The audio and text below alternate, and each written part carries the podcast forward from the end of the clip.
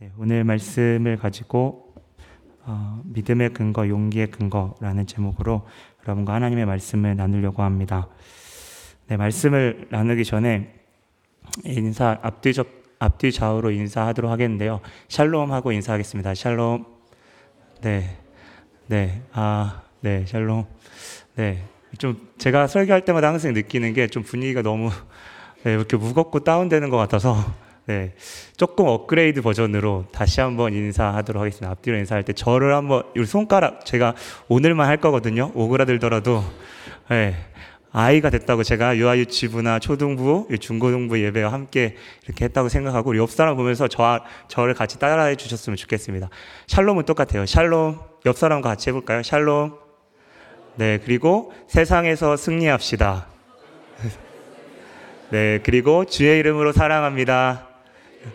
네, 그리고 마지막으로는 하이파이브 하면 됩니다. 하이파이브. 네, 아, 네. 야, 네. 분위기가 좀 up 됐나요? 네.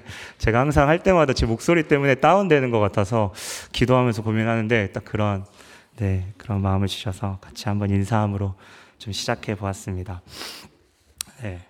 아, 우리가 한번 어, 혈교를 어, 들어가기 전에 가정했으면 좋겠습니다. 우리가 어려운, 어, 만약에 어려운 수술 가운데 그 상황 가운데서 수술을 하겠다고 이 사인을 하게 되는 그 순간에 그 사인을 용기 있게 아, 결정하게끔 하는 그 근거가 아, 만약 여러분이 그러한 사인을 해야 되는 상황 가운데 아, 그 용기 있게 그 사인을 해야 되는 그 근거가 어, 어디 있다고 생각하십니까? 다른 요인도 있겠지만 아마 의사 선생님을 신뢰하면 용기를 가지고 사인을 하게 되겠죠. 우리가 잘못을 했을 때 변호사에게 진실을 이야기할 수 있는 용기가 우리에게 어디 있겠습니까? 아, 바로 변호사가 내 편이 되어서 끝까지 변호해 줄 수, 변호해 줄 것이라는 신뢰가 바탕으로 있을 때 우리는 우리의 모든 것들을 이제 털어 놓을 수 있겠죠.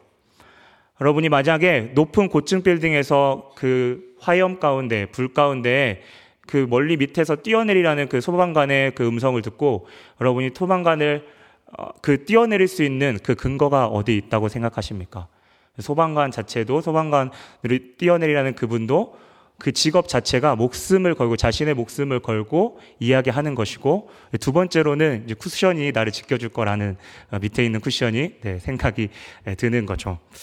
어, 우리가 만약 정신적인 어떤 질환이 있어가지고 정신과 의사를 찾아갔다고 생각해 봅시다. 그 가운데 우리가 용기를 내어 왜 우리의 치부를 다 이야기할 수 있겠습니까? 우리가 상담하는 의사를 우리는 신뢰하고 있기 때문입니다. 우리의 신뢰와 믿음 그리고 용기는 그냥 나오는 것 같지만 우리의 생각하고 있는 어떤 거에 대해서 그 어떠한 근, 것을 근거로 나오는 경우가 많습니다. 그리고 자, 우리가 잡고 있는 그 신뢰의 어떠한 그 근거가 확실해질 때 우리는 더 큰 용기를 가지고 믿음으로 어떤 것들을 행하게 되죠. 아, 오늘 말씀을 보면 믿음의 어떠한 막바지에 있는 모습을 믿음장의 막바지의 어, 모습을 이제 보게 됩니다. 아, 우리가 계속해서 이 어, 배경에 대해서 살펴보지만 어, 유대의 그리스도인들이 그 당시에 같은 유대교인들과 또 로마 사람들로부터 핍박을 받으면서 그 핍박을 피해갈 수 있는 그 유혹을 계속 그들은 듣고 있었습니다. 음, 유대 교회 법을 이제 다시 따르는 거였죠. 예수님을 믿지만 그것을 잠시 숨기고 어, 유대교와 그 전통, 그 율법을 지키면서 다시 따라간다면 그런 눈앞에 심하게 어, 다가오는 그 고통들을 피할 수도 있었습니다. 그런데 오늘 히브리서를 기록한 저자는 그러한 곳에서 여러분들이 믿음을 지켜야 됩니다. 끝까지 그 믿음 가운데 나아가십시오. 라고 하는 그 언급을 하며 계속해서 권면합니다. 그러면서 오늘 32절, 저희가 많은 이제 성경 인물들이 한 번에 나열되어 있는데요. 어, 얼마나 급했으면 그러한 인물들, 그쵸? 떠오른 인물들을 이렇게 이야기했을까요? 그러면서 그 인물들의 짧은 그 믿음에 어쩌면 우리는 이제 그 지금부터 이제 살펴보겠지만 이 어, 설교나 이 그 책을 히브리서를 보고 있는 사람들에게는 그 사람을 떠올렸을 때 즉각적으로 그들의 믿음의 모습이 떠올랐을 것입니다. 어, 오늘 대부분의 사람은 32절에 언급되어 있는 사람의 특징의 공통점은 뭐죠? 네, 우리가 알고 있는 사사입니다. 사사는 어떠한 사람입니까? 사사라는 뜻은 뭐 심판관, 재판관이라는 이 뭐 히브리어 쇼페팀이라는 단어가 이 사사라는 의미를 사사 그 심판관, 재판관이라는 의미를 담고 있습니다. 어, 모세와 여우수아 시대가 저물고 이제 사사 시대가 오고 이것 이것이 저물고 저번 주에 어, 셀 모임 때 나눴나요? 이제 사무엘, 뭐 사울, 다윗 이 시대가 이제 나오게 되죠. 그 중간에 있는 시대였습니다. 어, 오늘 처음 바락에 대해서 여러분과 좀 살펴보려고 하는데요. 어, 바락은 어떠한 사람이었습니까? 당시에 이스라엘은 가난 왕이었던 야빈이라는 왕에게 괴롭힘을 받고 있었습니다. 그 야빈 왕의 군대 장관이 누구였냐면 시스라라는 군대 장관이 있었는데요. 그 군대 장관이 철병거 900대를 가지고 이 이스라엘을 이제 공격해 옵니다.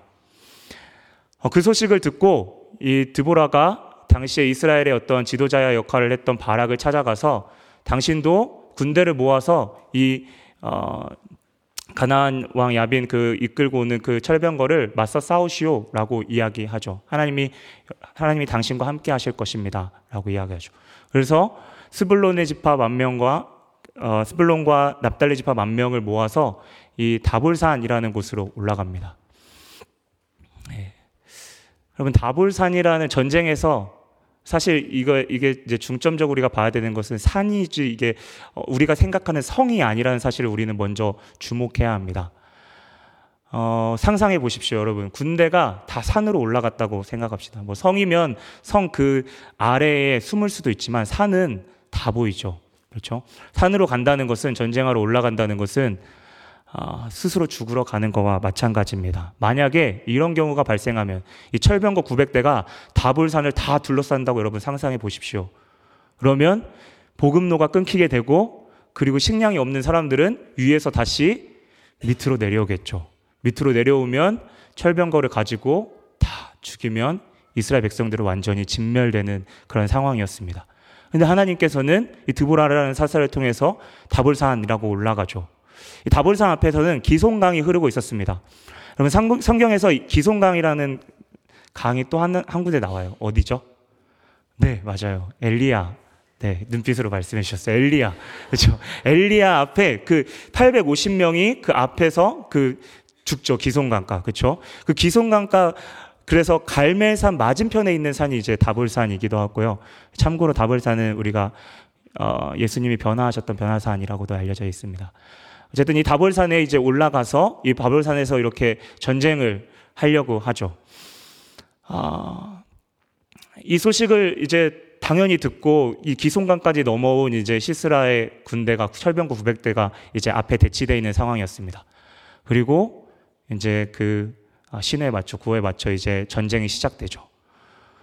당연히 어떻게 전쟁이 어떻게 되겠습니까? 우리가 예상했던 대로 당연히 이스라엘 백성들이 사실 져야 마땅하죠. 그런데 어, 성경에 보니까 드보라의 그 찬양 그 사사기 5장에 보니까 어떻게 묘사되어 있냐면 하나님께서 천둥과 비, 강한 비, 우레를 내리셔서 그 우레가 진동하고 산이 흔들릴 정도로 진동하고 강한 비가 쏟아져서 기송강이 범람하게 됩니다. 여러분 기순강이 범람하게 되면 원래 흙은 말라 있어요. 그런데 흙이 어떻게 되죠? 진흙으로 바뀝니다. 진흙으로 바뀌면 철병거가 어떻게 되죠? 꼼짝없이 갇히게 됩니다. 그 가운데에 이스라엘 백성들이 모든 사람들을 다 죽이게 되죠. 하나님의 일하심을 바라볼 수 있는 시간이었습니다. 그렇게 어, 이스라엘 백성들은 하나님의 구원을 받았지만 시간이 흐르고 점점 하나님을 잃어가게 되고 이스라엘은 또 범죄하게 됩니다. 이번에는 하나님이 하나님은 이스라엘 백성들을 미디안이라는 이방 나라의 통치를 받게 하는데요. 이때 미디안을 피해서 이스라엘 사람들은 산이나 동굴, 산성에 숨어 있었습니다. 그리고 원래 이제 농사를 짓는 거죠. 그런데 어떻게 이것을 용케 알았는지 미디안 군대와 성경에 보니까 아말렉에 있는 군대가 이 파종하려는 그 시기에 틈타서 또 이스라엘 백성들을 계속 괴롭히는 겁니다. 이스라엘 백성들이 부르짖었죠. 하나님 살려주십시오. 다시 회개하죠. 그래서 하나님께서는 사사를 한 명 또 부르십니다. 우리가 잘 알고 있는 기도원이라는 사사를 부르시죠. 그 기도원을 부르시고 하나님께서는 계속해서 요구하십니다. 내 아버지의 바알 제단을 헐어버려라. 그리고 그 곁에 있는 아세라 우상도 찍어버려라. 기도원은 사람들이 볼까봐 낮에 하지 못하고 밤에 하였다라고 성경은 기록하고 있습니다. 이튿날이 되고 아침에 성 사람들이 보고 서로에게 묻죠. 아, 이거 도대체 어떠한 바보가 어쩜 미친 사람이 이것들을 부셨는지. 이게 얼마나 우리에게 가치 있는 건데 이것을 누가 부셨는지 이제 찾게 되죠. 그러면서 사람들이 찾았던 인물이 바로 어떤 사람이 이제 말하게 되죠. 기도원입니다. 그래서 기도원의 집을 타, 찾아갑니다. 똑똑똑하고 두드리죠. 문을 열고 그의 아버지였던 요아스가 나옵니다. 그러면서 요아스에게 사람들이 분이 나가지고 이렇게 말하죠. 빨리 당신의 아들을 끌어내서 다 내가 죽여야겠습니다. 이거 어찌 어찌 된 일입니까? 함부로 우리의 초중한 것들을 우리의 바알 신상을 당신의 아들이 부셨으니 우리가 당신의 아들을 끌어내서 죽이겠습니다. 그런데 요아스가 성경에 보면 너무나도 침착하게 이 가운데서 이야기합니다. 만약 바알이 살아있는 시인이라면 당신들 어, 바알이 당연히 이 내 아들 기도원을 어, 죽이지 않겠습니까?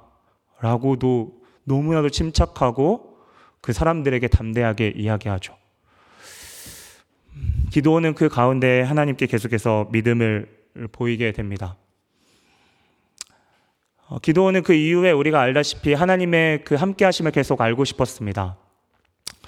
어, 우리가 객관적으로 볼 때는 조금 경우 없게 생각할 수도 있고 좀 어떻게 보면 버릇 없게 생각할 수도 있는 부분인데요. 우리가 알고 있는 그 양털에 대한 그 부분을 하나님께 가지고 이제 나아가죠. 첫 번째는 양털에만 이슬이 맺히게 해달라고. 그 자고 일어나니까 양털에만 있는 거죠, 이슬이. 그리고 그 다음에 하나님께 말한 것은 양털 를 제외한 그 주변에만 이슬이 있게 해달라고. 이거 엄청 어려운 거잖아요. 그렇죠? 그런데 그렇게 기도했을 때 하나님께서 그것 또한 어, 들어주셨습니다. 그 기도에 또 들어 응답해 주셨죠. 어, 그 상황을 통해서 기도는 작은 거지만 하나님이 자신과 함께 한다는 것을 배우고 느꼈을 겁니다. 이제는 진짜 전쟁이 시작됩니다. 네. 어, 미디안 군대가 쳐들어오죠. 그렇죠? 그러면서 처음에 군대를 모았을 때 우리가 알다시피 3만 2천 명이 모였습니다. 그런데 하나님께서 거르고 거르고 거르셔서 몇 명이 남았죠?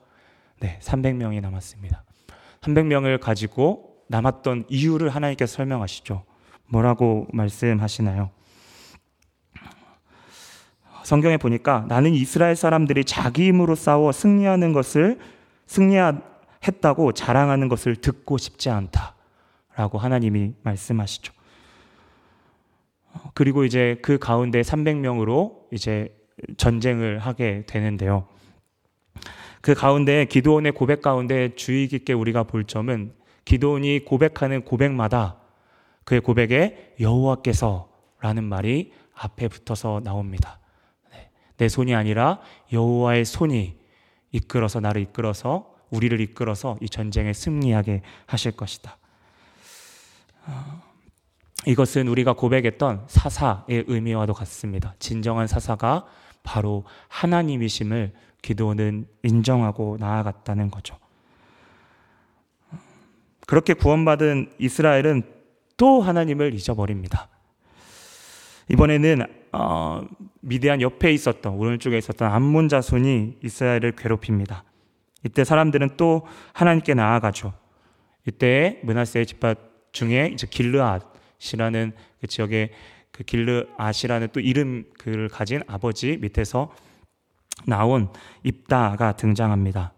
입다의 어머니는 어, 성경에 보니까 음, 기생이었습니다. 입다도 사생아였죠. 자신의 형제들에게 버림받았다고 성경은 기록하고 있습니다.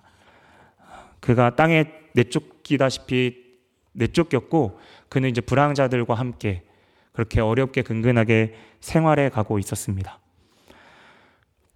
어, 그렇게 방황하던 입다를 길라앗에 사는 이 어른들이 다시 찾아가죠.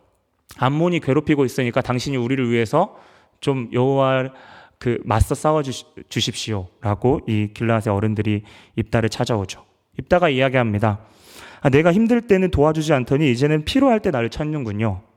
하지만 계속해서 입다에게 이 장로들이 부탁했고 어, 입다는 암몬을 대항해서 싸우게 됩니다. 우리가 다 이야기할 수 없지만 입다의 그 고백에서 고백에서 믿음이라고 볼 수 있는 그 부분은 그 암몬과의 대왕 암몬 왕 암몬의 네, 왕과의 대화에서 그가 행했던 말이었습니다. 이 땅은 하나님께서 우리에게 주신 땅이고 모세와 여호수아를 통해서 우리가 그 싸움 가운데 정당하게 얻은 땅입니다.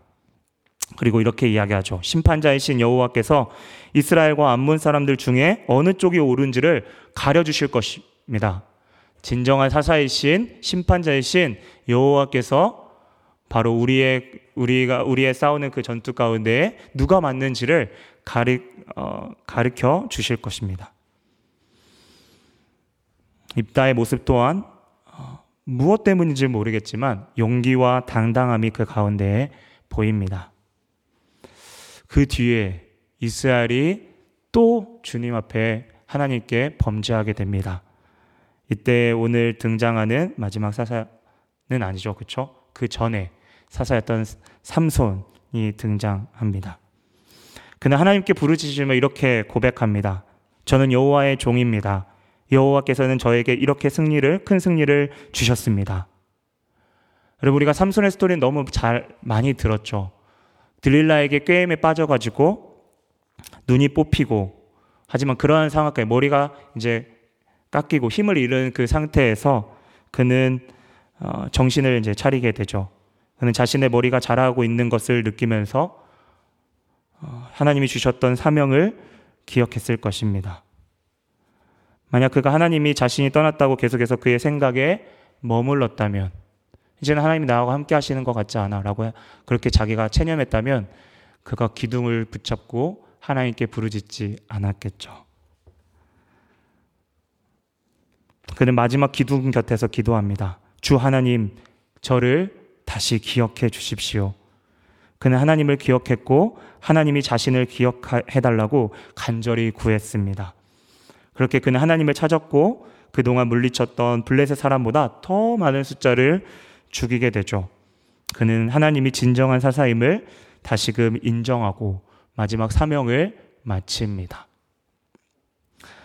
그 다음에 등장하는 사무엘에 대해서는 우리가 사무엘 하면 떠올리는 그 믿음은 미스바의 사건이라고 한 번쯤 말씀을 통해 들어봤을 겁니다. 미스바 광장에서 어, 사무엘이 이야기하죠. 여러분, 우리가 하나님 앞에 우리의 모든 것들을 완전하게 통회하고 자백하고 하나님 앞에 돌아섭시다. 여기 완전이란 완전히 돌이키다라는 그 말이 좀 더 주목되는데 우리가 지금까지 주님 앞에 했던 이 죄악들을 완전히 주님 앞에 회개하고 완전히 돌이키십시다. 그렇게 미스바 광장에 모였다는 소식을 누가 들었냐면 블레셋 백성들이 군인들이 듣고 전쟁을 하러 찾아오죠. 눈앞에 오는 순간까지 이스라엘 백성들이 이제 벌벌 떨고 있죠. 그런데 그 상황 가운데 사물이 계속 말합니다. 여러분 동요하지 마십시오. 계속해서 우리가 하나님께 기도하고 이 블레셋의 손에서 우리를 건져내 달라고 우리가 하나님 앞에 기도하십시다. 그럼 바로 눈앞에 적이 오는데도 하나님께 기도하고 하나님께 그것을 우리를 구원해 달라고 기도했습니다.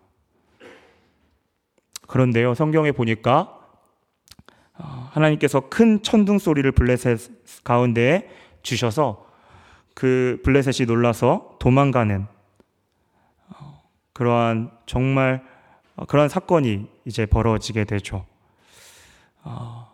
그렇게 허둥지둥 도, 도 망가는이 블레셋 백성들, 아, 블레셋 군인들을 이 이스라엘 백성들이 뒤쫓아서 완전히 진멸하게 됩니다. 마지막으로 살펴볼 다윗은 너무나도 많아서 이걸 다 이야기하면 설교가 네, 더 길어질 것 같습니다. 네, 웃으시네요. 네. 아, 다윗 하면 무엇인가 떠오르시나요, 여러분? 아, 골리앗의 어떠한 전쟁이 떠오르죠, 그렇죠? 다윗이 멀리서 어떤 장수가 하나님을 모욕하는 소리를 들었습니다. 그러면서 형들한테 이, 야기하죠 어, 형들한테 먹을 거 주러 왔다가 그 소리 듣게 된 거예요. 어, 저 할례 받지도 않은 그 어떠한 정말 뭐라고 표현되어 있냐면 좀 과격하게 표현되어 있어요. 저 어, 할례 맞지 못한 사람이 누구길래 감히 살아계신 하나님의 군대를 욕할 수 있습니까? 네. 그리고 골리앗에게 이제 찾아가서 선포하죠. 네. 많이 들어보셨어요. 너는 옛날 성경에는 칼과 단창이라고 되어 있는데요.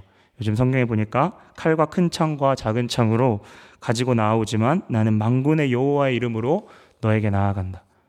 이스라엘의 여호와는 이스라엘의 군대의 하나님이시다. 너는 여호와께 욕을 했고 그분이 오늘 너의 목숨을 어, 내손 안에 맡겨 주셔서 네가 죽음으로써 온 세상이 여호와가 망군의 하나님인 것을 알게 될 것이다. 그리고 물맷돌을 던져서 골리앗을 쓰러뜨리게 되죠. 오늘 히브리 기자가 이 32절의 이 짧은 아, 그 구절에 이런 믿음의 선진들의 모습을 이야기하면서 그들은 이렇게 하면서 어, 그들의 공통점에 대해서 이야기합니다. 성경이 말한 대로 그들은 나라를 정복했습니다. 그리고 옳은 일을 해야, 행했죠. 여기서 옳은 일이라는 것은 도덕적인 옳은 일이 아니라 하나님의 기준, 하나님의 마음으로 순종하고 그들이 따랐다라는 것을 이야기합니다. 그들의 목소리를 줄이고 그들의 자기 부인하고 하나님의 말씀에 순종했던 모습을 볼 수 있죠. 성경은 계속해서 말합니다. 그들은 약속한 걸 받았다. 여호수아도 약속한 가나안 땅을 받았고 다윗도 왕이 되었으며 기도오는 미디안 백성들을 미디안 군대를 물리쳤습니다. 그리고 계속해서 말합니다. 사자의 입을 막았다. 사자의 입 하면 뭐가 떠오르죠? 그렇죠? 삼손과 다윗을 떠올릴 수도 있지만 우리가 사자 하면 사자굴에 당당하게 들어갔던 그렇죠? 포로의 신분임에도 불구하고 왕 앞에서 감히 그렇죠? 나는 당신을 절하지 않겠습니다. 이야기하고 사자굴로 들어, 들어갔던 다니엘을 우리는 떠올릴 수 있을 것입니다. 아, 불의 세력, 그렇죠? 큰 불을 막아냈다. 칼을 피했다. 어, 누구를 떠올릴 수 있나요? 우리는 단번에 다니엘의 새 친구를 떠올리게 될 것입니다. 칼날이라고 생각하면 뭐 다윗을 떠올릴 수도 있겠죠. 그리고 그들은 연약한 가운데서 강하게 되었다.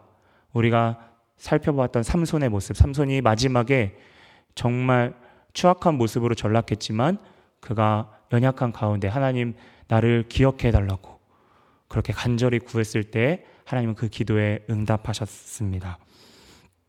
그리고 그를 통하여 구원의 역사를 이루어 가셨죠.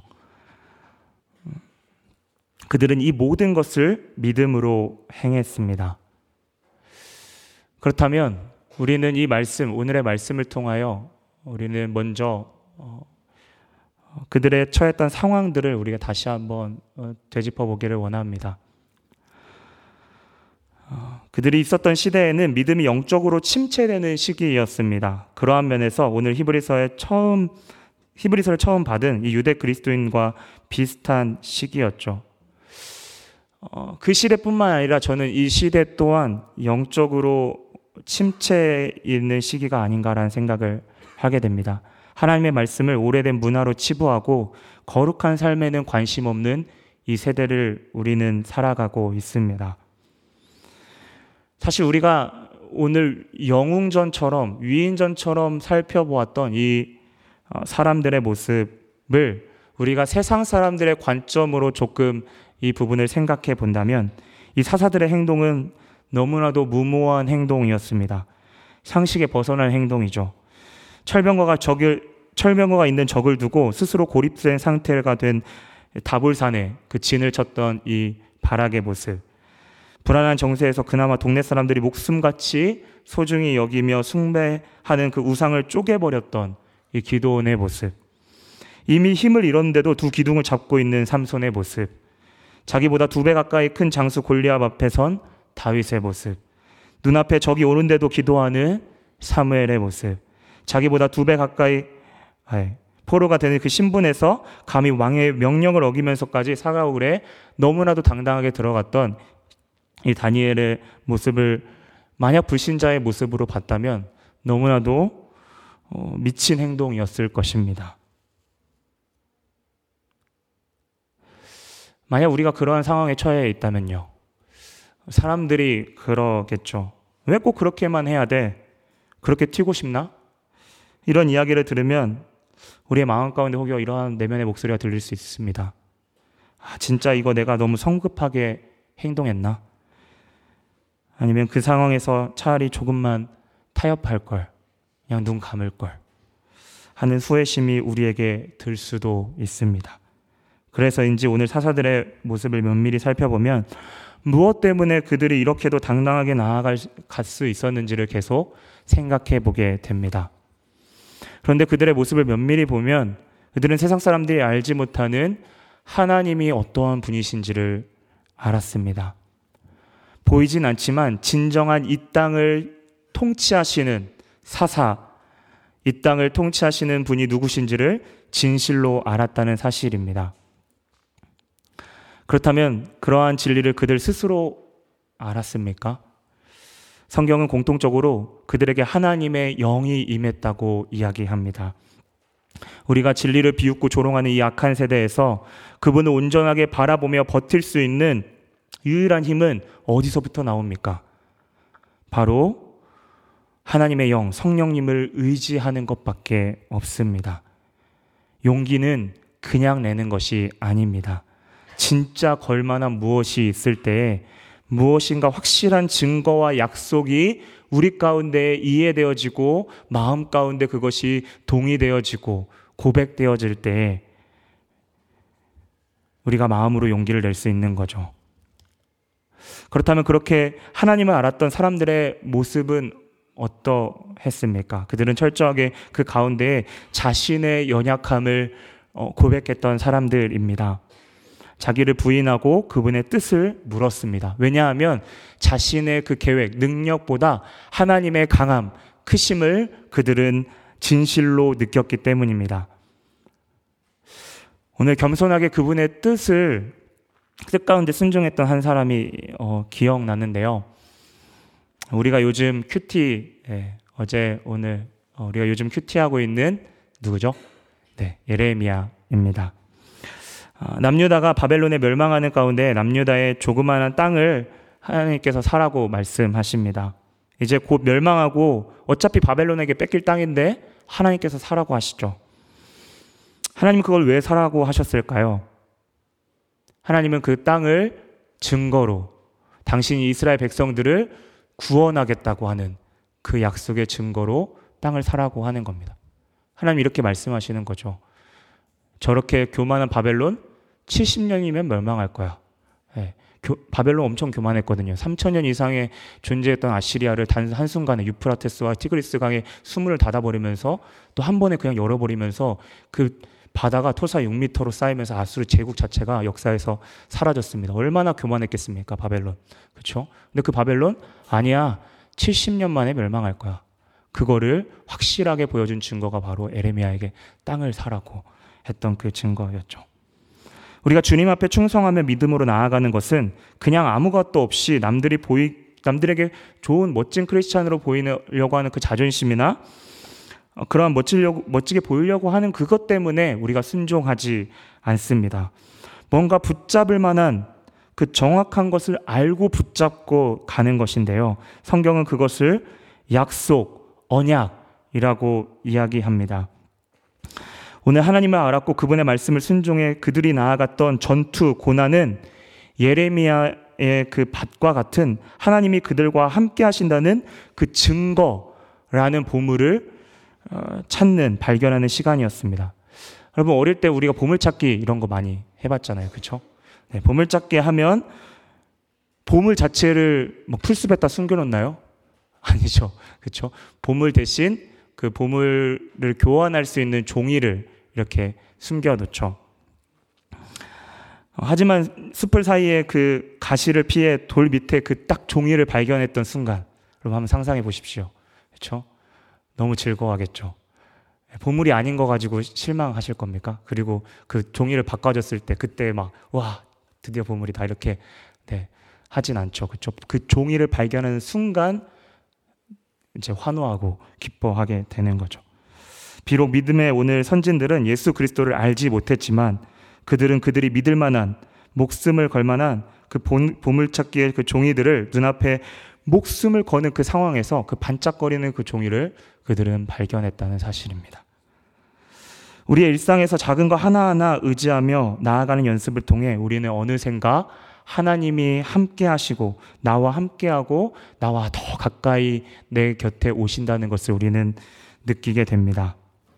비록 우리의 삶이 믿음의 선진들과 견줄 만한 것은 아니더라도 그렇게 하나님 하나하나 주님과 함께 함이 우리의 증거로 우리 가운데 쌓여 가다 보면 그러한 삶이 주님이 계시다는 확실한 증거가 되어서 단순히 우리의 삶에 어, 함께 하시는 그것을 넘어서서 어느 순간 복음으로 우리가 주님 목소리를 내야 할 때, 그때에 신앙의 선배들과 같이 그 핍박받은 때에 용기 있게 나아갈 수 있다는 사실입니다.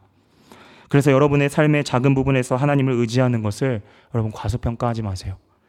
오히려 더 주님께 영광 돌리고 기뻐하십시오. 감사하게도 이 시대는 보물을 대체할 종이를 발견하는 정도가 아니라 진짜 보물을 찾았고 약속이 이미 성취되는 것을 우리는 성경을 통해 보았습니다.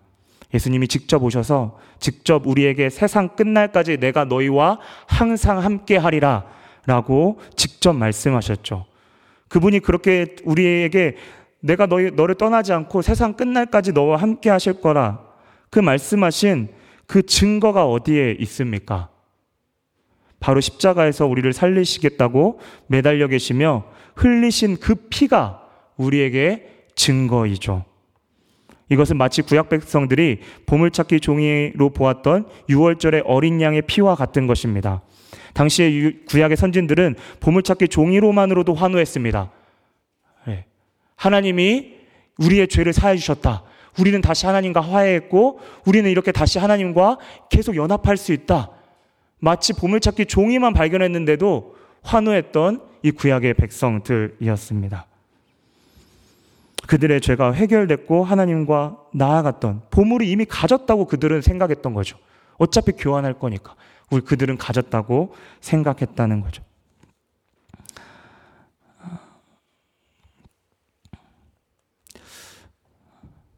그런데 이 시대에는 그 종이가 더 뚜렷하게 보여집니다. 짐승의 피가 아닌 그분이 십자가에서 흘리신 피가 우리가 영원히 사망이 아닌 하나님과 영원히 함께하는 보물 그 자체이자 나중에 천국에 들어갈 더 선명한 보물 찾기의 종이가 된다는 사실입니다.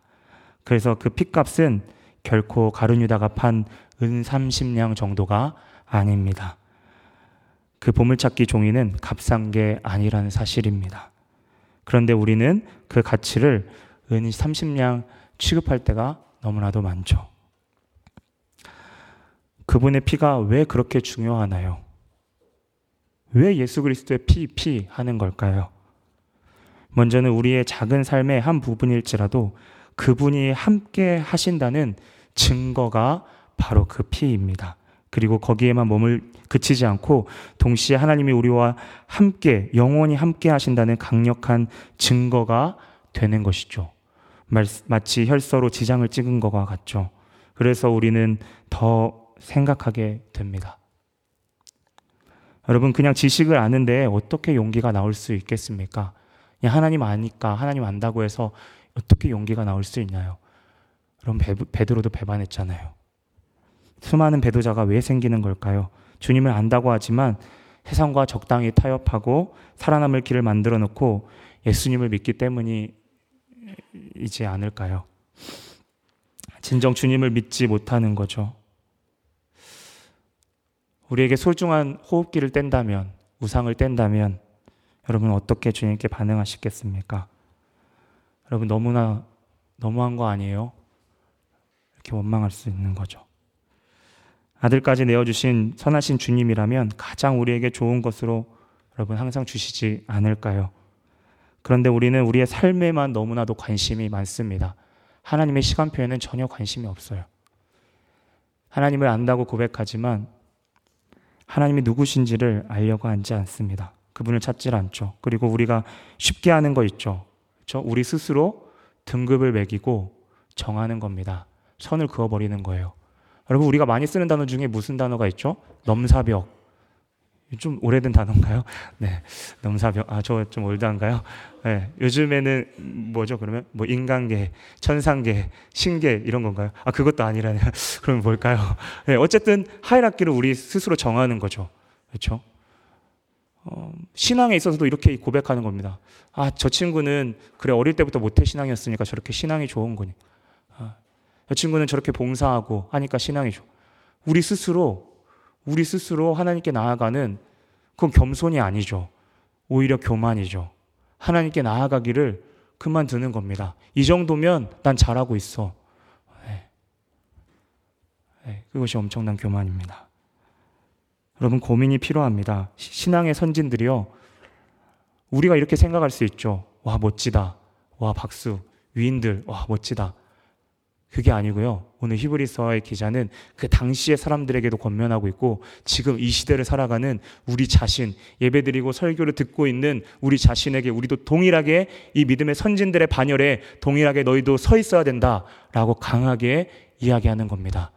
네. 왜 강하게 이야기하냐요? 혼내려고요? 아니요. 진짜 그 길이 맞기 때문에 안타까워하는 마음으로 이야기하는 겁니다. 여러분, 신앙의 선진들이 무엇을 알았기에 목숨을 걸고 나아가고 있습니까? 예수를 믿고 잘 됐다는 그 승리에만 우리의 눈에 초점이 가 있는 것이 아닌 그들이 철저하게 낮추며 바라보고 의지했다는 것이 무엇인지를 우리는 계속 고민해야 합니다. 그렇게 그렇게 고민하고 그렇게 그 마음을 알려고 나아가다 보면 어느샌가 우리 가운데에 용기가 있다는 사실을 깨달게 될 것입니다. 여러분, 사랑하는 성도 여러분, 요즘 삶이 불안하시고 또 걱정이 많으신 분들이 혹여 이 자리 가운데 있으신가요? 이유 없이 짜증이 나고 혹여 우리의 배경을 원망하고 환경을 탓하거나 자책하고 좀 더 구체적으로는 학생들에게는 그 친구들 사이에서 공부나 어떠한 내가 하는 그러한 모습이 작아 보이거나 아니면 공부가 아닌 학생이 아닌 회사 가운데서도 내가 맡은 일에 내가 뭔가 뒤처지는 것 같고 아, 그래서 내가 그리스도인이라는 것을 드러내기가 좀 부끄러운 때가 있는 그런 분들이 혹시 이 자리에 앉아 계시나요? 오늘 입단은 가족에게 버림받았던 사람입니다. 기도는 겁이 많았고요. 삼손은 할례 받지 않는 이방인들에게 치욕적으로 눈을 뽑히고 짐승들이 하는 그 맷돌을 갈았던 상황이었습니다. 다윗은 직업에서 사람 취급도 못 받았던 가장 비천한 목동이었습니다. 그러한 상황 가운데 믿음의 선진들이 우리들을, 저와 여러분을 응원하는 것 같습니다. 아니에요. 당신은 존귀한 사람이며 세상이 감당하지 못하는 사람입니다. 주님이 함께 하시잖아요. 그 강력한 증거인 여러분들에게 주어진 십자가를 기억하세요. 우리는 보지 못했지만 여러분들은 보았잖아요. 그 십자가를 생각해 보세요. 너무 거창한 것보다 하나하나 우리 가운데 직면한 그 문제들을 여러분 기도원처럼 그 양털부터 시작했던 그 기도원처럼 사자와 싸우는 그 작은 것부터 시작했던 다윗처럼 작은 것부터 하나님을 신뢰하는 연습을 우리 가운데 해봅시다. 막연하게 그분을 알고 의지하는 것이 아닌 눈에 보이고 느낄 만한 증거를 주신 내가 목숨을 걸고 내가 지킬 만한 그 확실한 증거를 주신 그분의 약속된 말씀을 읽고 기도하며 그 상황 가운데 처음에는 조금 어색할 수 있지만 그분께 믿음으로 반응하고 구해봅시다.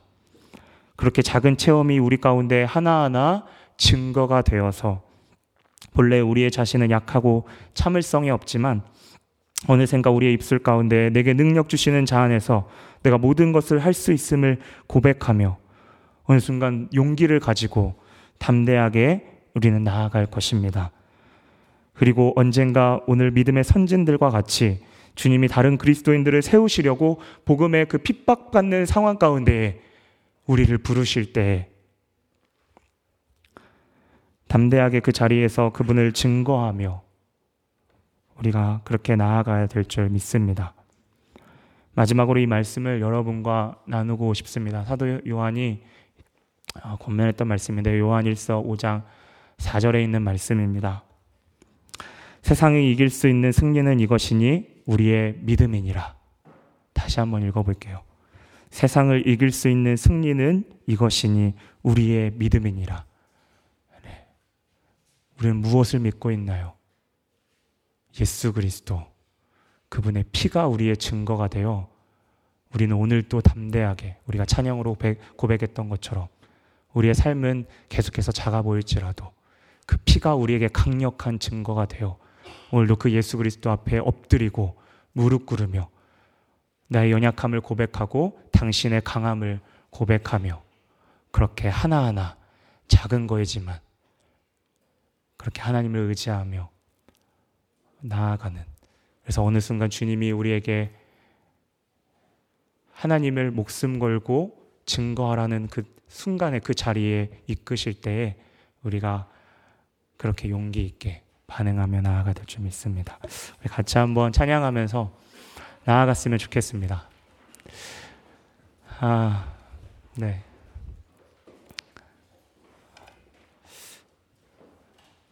여러분 정말 하나님 믿으시죠? 그렇죠. 아멘. 네. 이런 데서 아멘을 크게 하셔야 되는데 하나님 믿으시죠? 네, 하나님. 아, 제가 어, 그 끝찬양이 뭐로 할까 계속 고민을 했, 했 는데요 끝찬양이 보통 이렇게 느린 찬양으로 이렇게 끝나는데 오늘은 좀 우리가 힘 있게 이렇게 아, 선포하고 아, 고백하고 이렇게 좀 하나님께 기도했으면 좋겠다는 마음이 있습니다. 괜찮으시면 좀 일어나서 우리 같이 한번 찬양해도 좋을까요? 네. 너 결코 찬양할 텐데요. 아, 네. 이, 이, 이 요한일서 5장의 4절에 있는 말씀을 제가 한 번 더 읽어드리겠습니다. 세상을 이길 수 있는 승리는 이것이니 우리의 믿음이라. 네.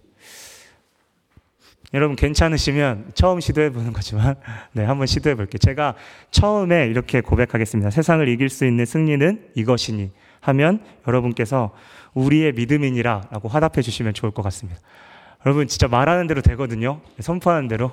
그렇죠. 한번 우리의 믿음이니라 짧잖아요. 그렇죠? 제가 앞에를 선창할 테니까 여러분이 예, 원래 이제 그 정말 선창할 때 이렇게 막 두 손을 불끈지고 그렇죠 해야 되는데 그것까지는 요구하지 않겠습니다. 네 앞에 있는 것을 제가 선창 강하게 하면요 우리의 마음 가운데 진심으로 고백하는 그 마음으로 여러분이 우리의 믿음이니라 라고 이렇게 화답해 주시면 좋겠습니다. 제가 먼저 선창할게요. 세상을 이길 수 있는 승리는 이것이니 한 번만 더 할게요. 세상에 이길 수 있는 승리는 이것이니 네, 우리가 고백하며 찬양으로 나아가도록 하겠습니다. 찬양할게요.